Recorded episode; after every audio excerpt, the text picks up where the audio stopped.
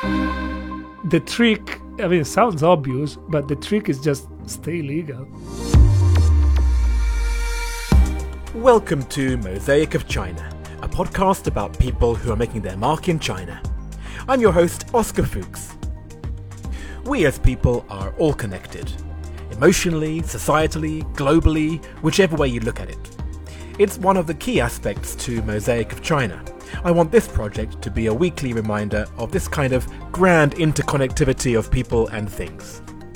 So, since we're talking about being emotionally tied, why not have an episode about being emotionally tied? The themes of today's show are community, self expression, and consent. As a society, we've been talking more about the concept of consent in recent years, so I wanted to talk to a practitioner for whom consent is so important that getting it wrong might even lead to serious injury. There are certain letters of the alphabet that we skirt around, such as B, and then there's D, and later you might find an S, and then how about M as well? So if you're wondering at any point during today's show, wait, what are we talking about here? Or why didn't you ask this question? I probably did. It's just in the full length premium version of the episode rather than this regular version. So if you want the full story, let me remind you right from the start to head to the Mosaic of China website for all the details on how to subscribe. With that having been said, I'm going to give you a few seconds to decide whether you would prefer to skip this episode. Okay, do I have your consent to continue? Good, then let's proceed and you can say no and stop at any time. Thank you so much for coming, Davide. Thank you for inviting me. My pleasure. For the purpose of this conversation, I'm going to call you by your name, which you're known for, which is Lao Dai. Exactly. And can you explain what Lao Dai means? I have no idea, honestly. it means like wearing like to put on glasses, to put on a scarf, it's, it's yeah, to wear. Yeah, yeah, yeah. So my basically people in the community start calling me this probably for my name. Ah, because it sounds like your real like name. Di- mm. Davide, something like this. And then I stick with it. Yeah. It's easy. It's common to be known as Lao something something, exactly. right? So it shows that you are in some way venerated. I'm glad that somebody gave you that name and you didn't give it to yourself. Oh, yeah, I didn't. I didn't and the character is very complicated, so I really cannot write it. Well, if there's one Hanzi you should learn, I, I guess it should be that one. Come on. Probably. well, we are not yet giving away any clues as to what you do, but maybe the next question I ask will be a clue. Tell me, what object did you bring that in some way represents your life here in China? Uh, I think it will be more than uh, a hint. okay. So I brought a seven meter hemp rope. I want to be specific about the material because it will be important. Okay. I should ask why should you be specific about the material? Because basically, I think I'm going straight to the point. I use it to tie people because I'm a rope artist. Got it. Well, I know that because the reason I know you is when I went to the 40th birthday party of a mutual friend of ours, Ciao Alberto, and you were doing a show there, which you could call a rope show. Why don't you talk through what I saw at that party? And that's what I do basically. It's very hard to explain if people didn't see it. it is a mix between art and uh, emotional connection and uh, mutual trust. Where are two people playing around with the ropes, basically me tying my model in an emotional way, and you can create this kind of a performance. Right. Yes, that was what I experienced as an audience member, and not expecting it, I was quite shocked. Where to start? I mean, you did say that it needed to be hemp. Is that because that's comfortable on skin, is it? Actually, because it's uncomfortable on skin oh. compared to cotton or other material. But the main reason is uh, cotton is more elastic, can stretch more. Hemp uh, stay still, and you can create a tension that really restrict people. The thing is born to be uncomfortable, is uh, about the enjoyment to be restricted, uh, to be submitted, we can say. and the enjoyment to submit and control somebody else, Mm. consensual. So if he's comfortable, doesn't really make too much sense for me. Yeah, that's not the point. yes, You said that it was a Japanese art form. What is that then? Let's start at the basics.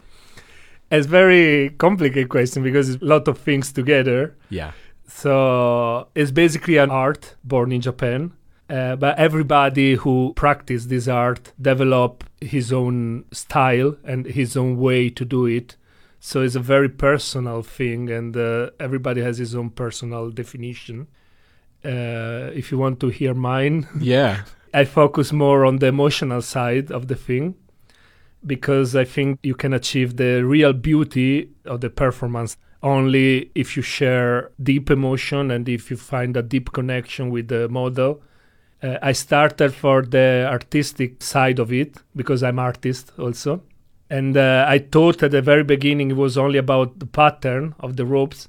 Right. I discovered through the process and the years that beauty, the beauty I was looking for, is achievable through the emotional connection. Okay, so when you're talking about the rope side, we're talking about the beauty of knots. Is that what you mean? That's a component. Uh, now is the beauty of uh, the whole final result. The knots, the pattern, the posture, the model expression, and uh, also the feelings that came out from the performance is more about a dance and they need to dance with passion and then you see oh they're very good uh, i'm crying whatever And is it supposed to be, in that case, an artwork which is set on a stage and for others to see, or is it something which was designed to be private? I, I'm, I'm not sure. I believe it start as a private activity. and uh, when you start to see the beauty of it, they probably start to shoot it. There are a lot of pictures. And then they start to make a performance. I mean, there are a lot of dynamics. It's not only about beautiful, it's also about excitement and uh, tension. So some people look for it more than the beauty of the pattern. You've been doing this for how long now? I think six years now. So, what was your story about how you found out about this? Yes, the very very first impact was an uh, art exhibition of uh, Araki. Araki. That's an artist. Yes, is a photographer, very erotic pictures back in the 60s, I guess, With ropes or with ropes. Yes. Mm. I was really kind of obsessed about this, like super, super into. And I tried to find more about this art. Now you can find a lot. Before was very, very hard. They were very random. Some are not the real things, it's just more like decorating pattern. So it was quite hard. But I started tying my leg, the basic knot. Oh, you tied your own leg. Yes, that's how everybody starts Aha. because it's practice you need to get the muscle memories then i remember i, I found in the street this kind of uh, mannequin and i start to tie the first body pattern on the mannequin but that wasn't very effective because uh, it's very hard plastic Mhm. Yeah. and uh, it didn't have any arms or legs it was just the chest oh wow, you are a serial killer. no, no, it was, it was a plastic mannequin. It's useless basically use a mannequin because the feeling is completely different and the tension you can put on a human body is very different. Mm. The rope get tighter in a different way. hmm So I was stuck to improve more. I had to find a real person. Right.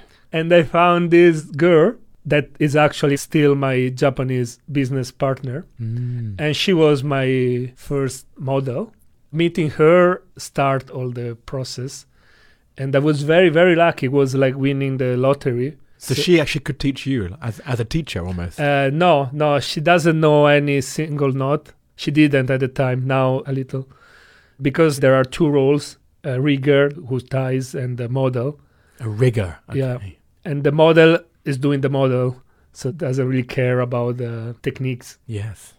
but she taught me a lot in terms of uh, dynamics and connection and uh, how the model feels at that stage in my mind was only an art practice nothing more And she's actually the one that opened to me the concept of uh, emotional tie rather than artistic tie Got it. And so she could tell you, yeah, this feels good. No, this yeah, is too this- tight. yeah. th- m- more than physical sensations, she was telling me like, I feel this is a little empty. I feel you're focusing more on the knot than me, more the connection side. And then I learn a lot because uh, I say, okay, I'm not tying for my pleasure or for making something like a sculpture. I'm tying for communal pleasure. So Mm. I don't need to focus on the rope. I need to focus on her. It's about how you tie and how you touch and how you give your feelings to the model. You can see a lot of shows. I mean, it's beautiful choreography, but if there's no connection, it's not beautiful emotions coming out. Yes, you said choreography. It makes me think almost like figure skating or like ballroom dancing, right? Where you see two people and they're doing an art form, but there is a sensuality and there is this communication between the two people that you could describe as being emotional. So I can sort of see it through that prism. Yes, it, it is. The dynamic are very similar. Going dancing, tango, salsa night, and yes. I believe is the same dynamic. Yes. You said before how this was a process where you were learning, and your model must have been very patient as you were going through this learning process. Were there any specific mistakes that you made at the beginning? mistakes i think are part of the learning process as long as you're learning uh, basic stuff you just do the wrong note and then basically you redo it in terms of um, when you get more confident and you try more difficult and dangerous things like suspension then mistakes usually equal injuries for the model mm. so it's better don't try things that you don't really practice a lot, but mistakes still happen. I'm very glad I never been a rush learner. In my career, I got just one injuries. The most common injury in, in rope is nerve damage of arms. Uh, so if you press a lot a nerve, you damage it and you cannot use the nerve for a while. Like a, a week or two, or Uh, yes, like a Mm. dead hand for uh, some days. and in that situation, like what would have happened? That would have been you doing the wrong knot, or a communication issue between you and the model. I think that fault is between both of us because uh, my fault was not be that focus and notice something were wrong, and uh, on model side, she didn't let me know some problem was going on. I see. So she was in some discomfort, but didn't know that it was a problem. Yes, that's why a model is a role, is Mhm. not just a tool. So models have to learn about their body and improve in that role of model. Yes. So They're learning just like you're learning. yes, yes. I mean, there's not really school of model. It's more about practice. Yeah. But it is. I can tell if I tie somebody that has got tied 50 times compared to somebody tied five times. I can I can tell. Aha. There's the risk awareness, like everything else, like sports. Yes. Which then comes down to consent, because Yes. I'm guessing that at each point there is some kind of communication, or do you just get all the consent at the beginning? How does that work? Uh, consent is the, is the main thing because it's not only put rope together a body. It's about touching the body and uh, it's about doing things like pulling hair or grab the neck. You don't know people past, so you don't know if what you do can trigger some traumas Aha. or something. So when you tie somebody, you have to talk before and get the consent. And uh, when you ask somebody for consent, never ask, "Is there something you don't like?" Because they cannot think every possibly option you Ah. can go through. So when you ask for consent, just state everything you would like to do Ah. and get a yes or no Can I tie this arm? Can I yeah. like? Can I whisper in your ear? Can I squeeze? I go through all these things. I mean, I'm not that crazy. So I have my like 10, 15 things I, I like doing. So I cover all of these before. Yeah. Of course, you can talk to me if something is going wrong or uh, if there are some problem. I mix the consensual questions with play questions like, uh, I'm going to do this. I know you like, is it? Something like this. And you are free to say no. If they say, please, please do it, or he said, no, sir, Yes, I get it. It's part of the like, play. Yeah, camouflage the the Yes. consent. The thing is, in my position, that I do this like also, let's say, professionally. It happens a lot that complete stranger ask me to get tie in public or privately. So my risk awareness is very high. Yeah, so talk me through then. How would you do your art in that situation versus someone who, let's say, you've worked with for many years? Uh, when I do sessions, some people pay me to get tied. Yeah. Those are called session. I'm really clear at the beginning. I cover all these talks and i'm very safe. I don't do too much even if maybe i won't Yeah. i do also a little test that they don't realize is a test because it's uh, in my beginning routine when i tie somebody. I usually sit behind them and i push my fist against their chest toward me if they abandon themselves completely, I can understand they're more submissive. Mm. If they push against, I can understand they're not very comfortable or they don't trust me. Ah, So I change the flow of the rope based of these little hints. yes. And also I, I squeeze very hard the rope. That allows me to understand the level of pain they can afford. And then I understand what I can do and what I cannot do. Yes, this is what comes from experience, right? Yeah. If you are a new model, it might be good to try and find a more experienced rigger. Or, like, is it actually nicer for inexperienced riggers and models to learn together? it depends what you want to achieve. If you're a couple and you want to achieve connection, me tying her doesn't really make sense. It's better he learn. Right. Well, you were saying about your main model. She was well connected with the scene in Japan. Why don't we talk then about China? We're here in China. You've been doing this now personally and professionally for a few years. So, how did that happen for you here in China? It's about setting the line, and then when you set the line, you can do everything below that line. I see. The line in China is lower than Japan or lower than Europe, but it's just about that. So I came back and I start to inform myself about communities in China. I found a guy and uh, became friend with him. So I said, let's try to do a party. so basically, the next month after that, we made the first public rope event in China. Me and this guy, 2017 at Roxy. And uh, everybody was telling me, why you do this? Nobody will come. but we did, and uh, 40 people came, and uh, it was quite good, some easy suspension. And then I start to do it every month. People start to come more and more, and uh, every part of the community, like latex, K9, Oh, everything. yes. The trick, I mean, it sounds obvious, but the trick is just stay legal. We are teaching rope art. We set the line and we don't go over that line. So no real pain, not Yeah. no scars. And we build basically the public community from that. I'm still learning. You never stop to learning. So I'm still going to Japan to meet masters, but it's very expensive. So then I got this uh, other idea after a while. Rather than go there and pay for lesson, what if I invite master in China? Yes. That's a win win. Yes.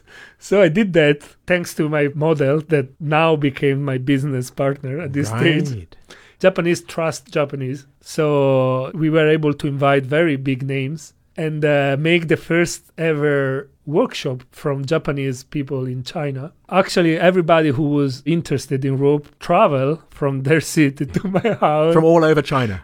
kind of from Tianjin, Changsha, Shenzhen, because it's a it's very unique opportunity. Yes. As long, uh, otherwise, you have to go to Japan and pay much more.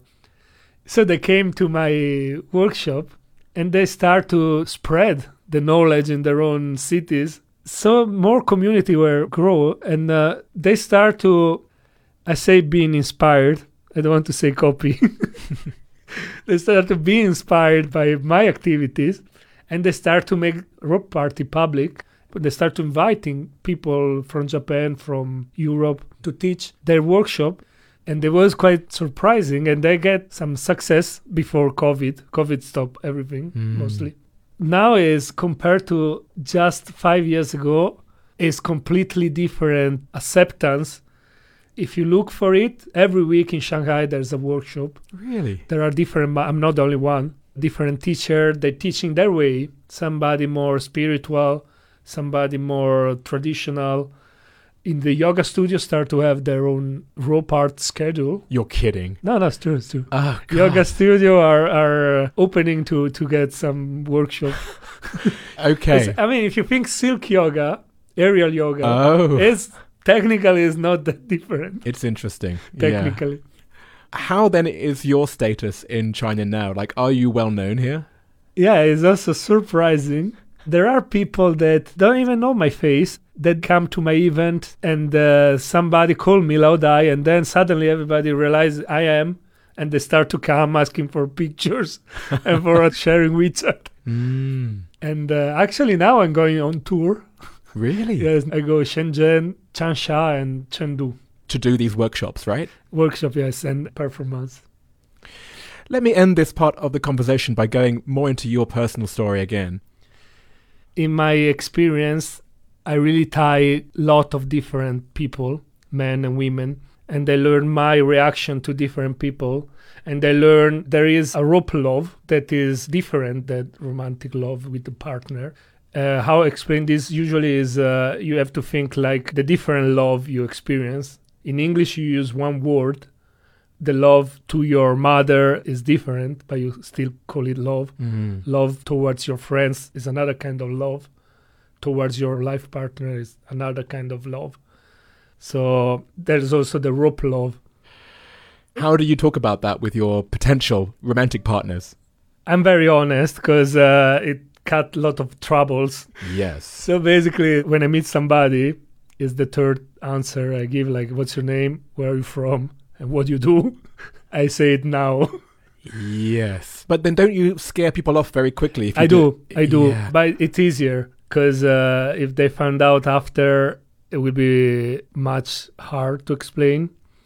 And uh, actually, say it honestly and uh, kindly, it makes sound like more normal Mm. than what they probably imagine. They don't feel is something I want to keep hidden or I, I am ashamed to tell.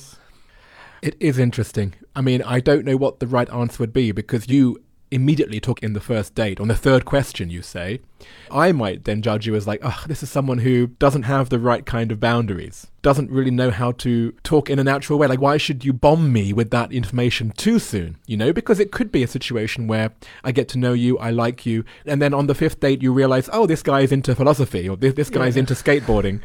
It could be like something a little less upfront, right? Um, it happened that I shock people and they judge very, very hard. I, honestly, I don't say it. I'm just answering questions.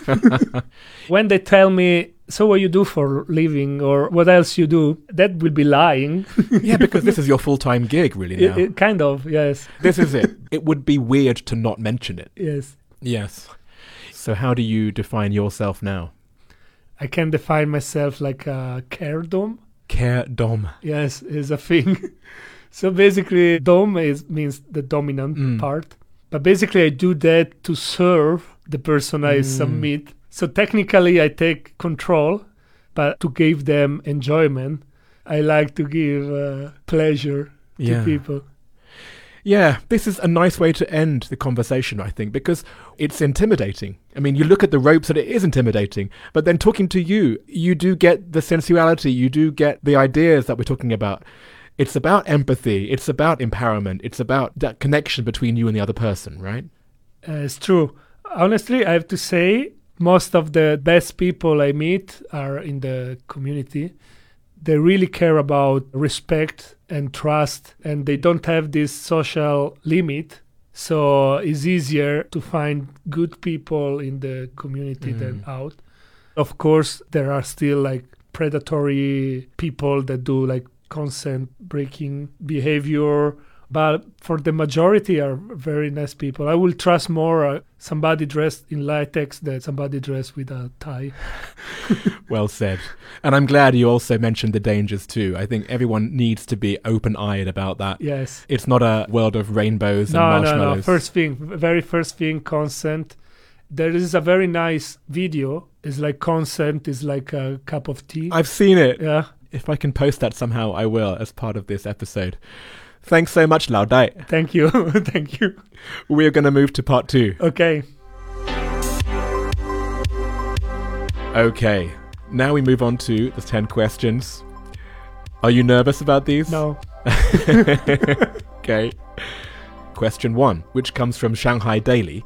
What is your favorite China related fact? Uh, I really like watching people dancing in the park. Oh, right. That's cool. It's very genuine that maybe you have hard life, hard work, and then you just go dancing with other people and enjoy, and then you go home. It's very nice activity. For years, I believe there was sort of a competition, like Olympics. oh. Yeah, they made team and they challenge at the end of the year. There might be. I don't even know. I don't know. I don't. I don't think so. I think it's only exercising. nice. Next question, which comes from Rosetta Stone. Do you have a favorite word or phrase in Chinese? It's one of the first things I learned. I liked bukuchi. Oh, bukuchi. It's you're welcome, because in Italian you say boccuccia when you do like the kiss shape of the mouth. so bukuchi stick in my mouth. So it sounds like that. Yes, boccuccia. Bukachi bokucha. Yes. Classic. Question three, which comes from Naked Retreats. What's your favorite destination within China? I travel a little. I like place without too many people. Hmm. So I, I, I've been impressed by Zhangjiajie. Zhangjiajie.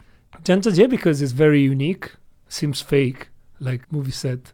Well, it's Avatar. famously, Yeah. yeah. They shoot Avatar for, for a reason, so they save money rather than build a planet. Okay, next question. If you left China, what would you miss the most and what would you miss the least?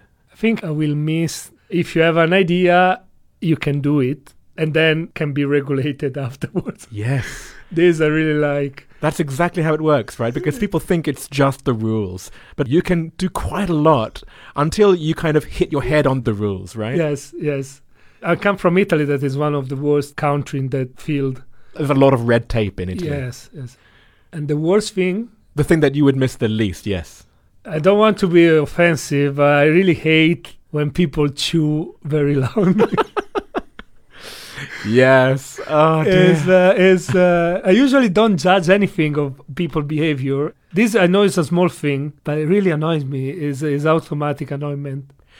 I find it very hard. They can be the other side of yes, the restaurant. yes, yes. Is is I, I really hate it. I think it's just impatient white men. Mm, Maybe Next question. Is there anything that still surprises you about life in China? no. I would say no. I no, actually it did. Actually, I remember this right now. People start working with the robot dog. I see already four people. Oh. Is a robot dog, and they work a robot dog. So there's no sense in anything. Next question, which comes from Smart Shanghai. Where is your favorite place to go out to eat or drink or just hang out? Mokkos, you know Mokkos? Mokkos, M O K K O S. There are two. One is on the road and one is on the compound. I like the one in the compound. It's a kind of Japanese concept bar. You can only order bottles and then they save your bottle. And if you go after five years, your bottle is still there with your name. And if you finish that bottle, they ask you if you want a new bottle or if you want to refill that bottle. And then you can keep the exactly same bottles for years. And every time you refill, they give a little badge. So there are these very ancient bottles full of badges, and you see people get drunk a lot. Yes. I, I like this, and it's very quiet. yes, you have these places in Japan a lot. Yeah, yeah. and it's usually whiskey bars. I've never heard of that here yet. Yes. Mokkos. Okay. I'll check it out. But it sounds like you can't just go in there casually. You have to be like a. No, you can, you can, you can. Okay. Thank you. You see, you can live in a place for eight years and still be learning new things like this. I presume it's been around for a while. Me too. Yeah. Next question. What is the best or worst purchase you made in China? Uh, the best purchase is uh, this jar that purifies tap water. Ah. That changed my life because I was upset so many times when you finish your bottled water and you're still thirsty and you have to go out and buy the water. You're saying it's a jar, so hang it's on. a jar with a filter. You just fill it with water and Oh, purify. okay. The filter is inside. Yes. Got it. What is your favorite WeChat sticker? I sent to you. It's Okay, what's going on here? Can you describe this? I don't know if there is a meaning, but I found it very fun.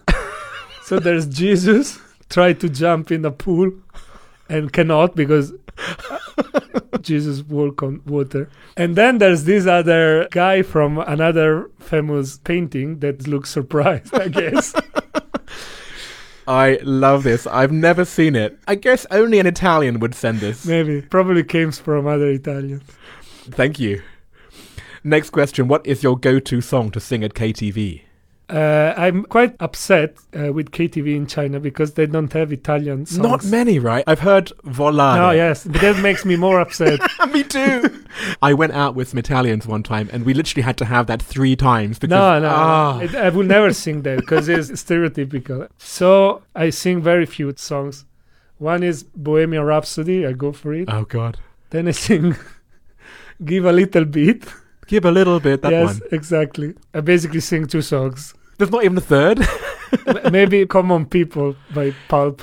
oh, now that speaks to me. Are we the same age? How old are you? 42. I'm 44, yeah. Uh, next week is my birthday. Oh, tante. Grazie. yeah, that was my generation. Yeah, but you know, it's uh, not English, so I focus to read too much. I, I don't focus to enjoy. Oh. I, in Italian, I can express more craziness. well, this is a problem with common people because there's a lot of words. Yeah, but that I know. I know. I memorized that. And finally, what or who is your biggest source of inspiration in China? I have a couple of friends that inspire me and motivated me to get better. But some people give me inspiration not to be like that. Inverse inspiration. People that are happy with very material things. So when I see these people, I'm glad I did this path. Even though it's more difficult. Yes, yes. I, I quit my job. Is struggling, but I, I'm more happy. I look forward to seeing how things progress in the future for you. Thank you so much for sharing your story. Thank you for listening. Well, it was enlightening, and I hope that other people listening would have also experienced the same thing. Before you leave, out of everyone you know in China, who would you recommend that I interview in the next season of Mosaic of China? So there's my friend Shreni.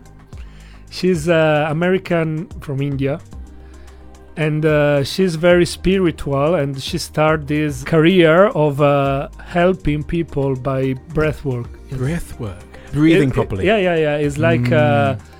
your emotions and your state is very influenced by your breathing. I understand that completely. I feel like I have a very shallow breathing pattern. So I'm looking forward to meeting Shreni. Yes. she's the best. Well, thank you so much, Lao Dai. Thank you. She's here. Well, I did it. I managed to finish off the massive editing job that was this episode. There's an extra 20 minutes of Lao Dai's story available on the premium version of the show. Head to the website to subscribe. Even finding and editing clips for you to hear was a monumental effort this week, but here's what I managed to include. Then I see, oh, this thing can have a lot of potential. And then we broke up for completely different reason. It's like, what? Can no one hear this? How can this be happening? Going to that festival helped me to quit the job. Uh huh. If you're stick with one master, he doesn't allow you to learn different style. Yes. The Western view of it against the Japanese reality. Trying to imbue more meaning onto something than actually there is, right? Yes. I found out to be like under the power of the rope, losing control quite easily, and uh, maybe doing things that can break a relationship. It's called uh, omusubi, single column tie. A single column tie. Yes, the arm or the leg should be a column. Genuine expressions can be pain or can be struggle or happiness.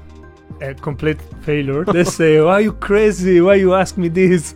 So, like when you tie your shoes, you never think, "Oh, I need to put this under this and then make a loop and then pull." You don't want to shock someone, right? This is the worst thing you can do. Actually, surprise somebody with something like that. Thanks once again to Lao Dai for sharing his story with us. I've included a selection of photos on the website and on social media, so do a search for Mosaic of China or Oscology on all the usual platforms, both in China and internationally, and you should find them there. For obvious reasons, we focused our conversation very much on the performance art side of his life. But when it comes to the lifestyle and the philosophy behind this esoteric art form, the Davide behind the Lao Dai, there's something all of us can take away in terms of making us think about how we relate to and communicate with our most intimate partners. And making us think is what art's all about, after all, which is why I try to include artists of all description in the Mosaic of China. If you want to hear similar episodes that cover big ideas in the guise of performance art in China, then take a listen in particular to Coco Santi, the drag artist from Season 2, Episode 5, or Björn Dahlman, the professional clown from Season 2, Episode 17, or Zhang Yuan, the performance art curator from Season 2, Episode 7. Mosaic of China is me, Oscar Fuchs, with artwork by Denny Newell. These days, I always include at least one catch up conversation from a previous episode after the closing music, and today is no exception. You will hear from the podcaster Yang Yi from Season 1, Episode 21. But you will notice that it's quite short. That's because when Yang Yi and I caught up, we spoke a lot about his experience appearing as a guest on This American Life earlier in the year. I didn't want this story to compete with Lao Dai's story, so I've taken that part out and made it into its own premium only minisode. I'll be releasing that on Friday, so there's yet another reason that you really should be subscribed by now. And we'll be back with another full episode from season 3 next week.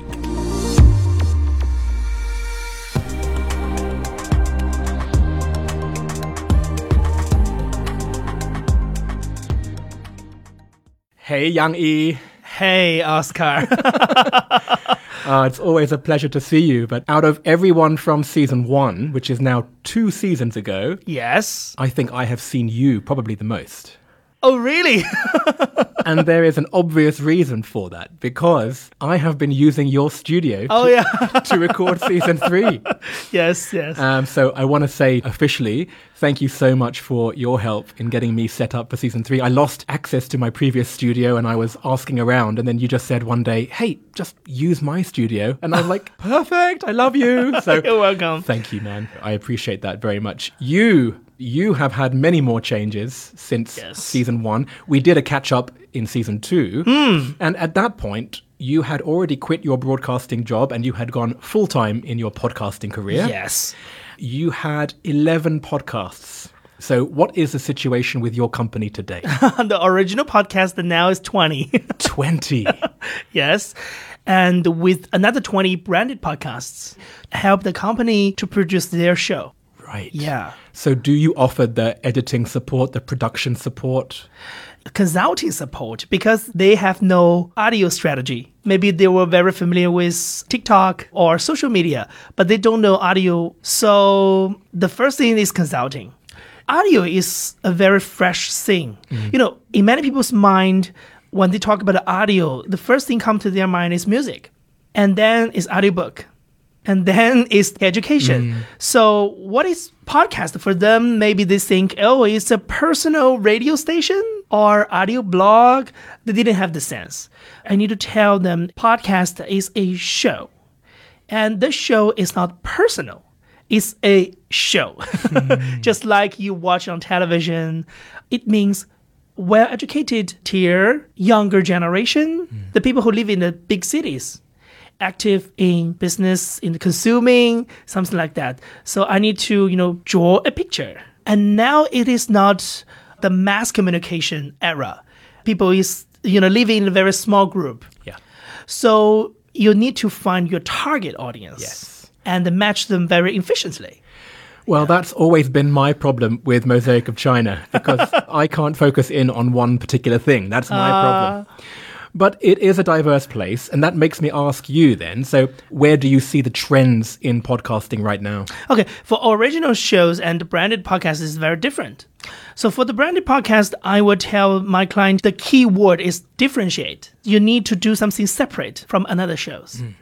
and show the things you're really good at. Podcast listeners, they think, oh, you are a expert of this field, they will trust you and they will become your listeners, even they didn't know this field before. And in terms of your shows, then, why would it be different? You obviously need to differentiate your shows too, no? Yes, but for original shows, maybe we have five to ten different topics or genres we could do. So we need to choose. Hmm. So we need to research the marketing. We need to, you know, put the shows in that space. Hmm. Well, I am sure next time we catch up, you will have more and more and more. Are you going to do an English language podcast at some point? Oh, yes. Maybe I will invite you to contribute for some stories, something like that. Very good. Yes. I am sure when you do it, it will be great. I'm sure it'll be better than mine as well. So I wish you luck. Thank you so much for being part of this project. You were the co-organizer of the first Podfest, uh-huh. which was a, a conference where I met you and many other podcasting Yeah. people in Shanghai. And you've really been with me in my journey since that day. And I hope that we will continue to stay in touch. Yes, of course. Thank you.